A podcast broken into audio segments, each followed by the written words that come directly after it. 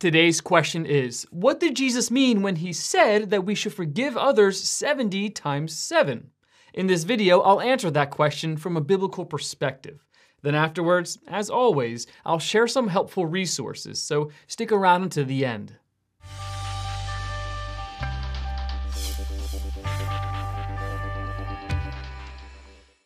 Jesus said we are to forgive others 70 times 7 in response to Peter's question, Lord, how many times shall I forgive my brother when he sins against me? Up to seven times, Matthew chapter 18, verses 21 and 22. To fully understand what Jesus was saying, we must look at the context of the whole chapter. For Jesus was speaking not only about forgiving one another, but about Christian character, both in and out of the church. The admonition to forgive our brother 70 times 7 follows Jesus' discourse on discipline in the church, in which he lays down the rules for restoring a sinning brother.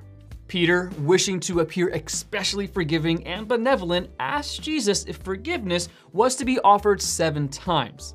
The Jewish rabbis at the time taught that forgiving someone more than three times was unnecessary, citing Amos chapter 1, verses 3 through 13, where God forgave Israel's enemies three times, then punished them.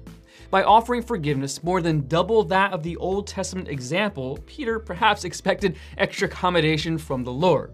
When Jesus responded that forgiveness should be offered 490 times, far beyond that which Peter was proposing, it must have stunned the disciples who were listening.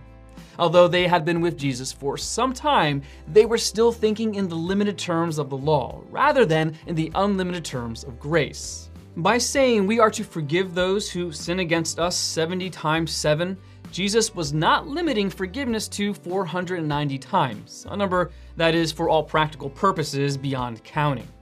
Christians with forgiving hearts not only do not limit the number of times they forgive, they continue to forgive with as much grace the thousandth time as they did the first time. Christians are only capable of this type of forgiving spirit because the Spirit of God lives within us, and it is He who provides the ability to offer forgiveness over and over, just as God forgave us over and over.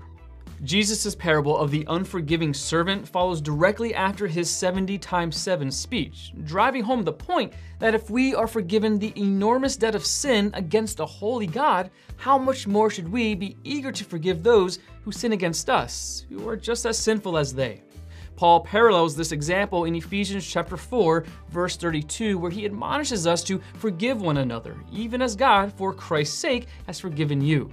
Clearly, forgiveness is not to be meted out in a limited fashion, but is to be abundant, overflowing, and available to all, just as the measureless grace of God is poured out on us. Want to learn more? Subscribe so you don't miss the next video. Visit gotquestions.org for more great content and check out the details section below this video. There's one book I recommend along with several related questions. If you'd like to learn about Bible Munch or if you're interested in bite-sized devotionals, subscribe to Bible Munch on YouTube. It's linked right here. Now remember, got questions? The Bible has answers and will help you find them.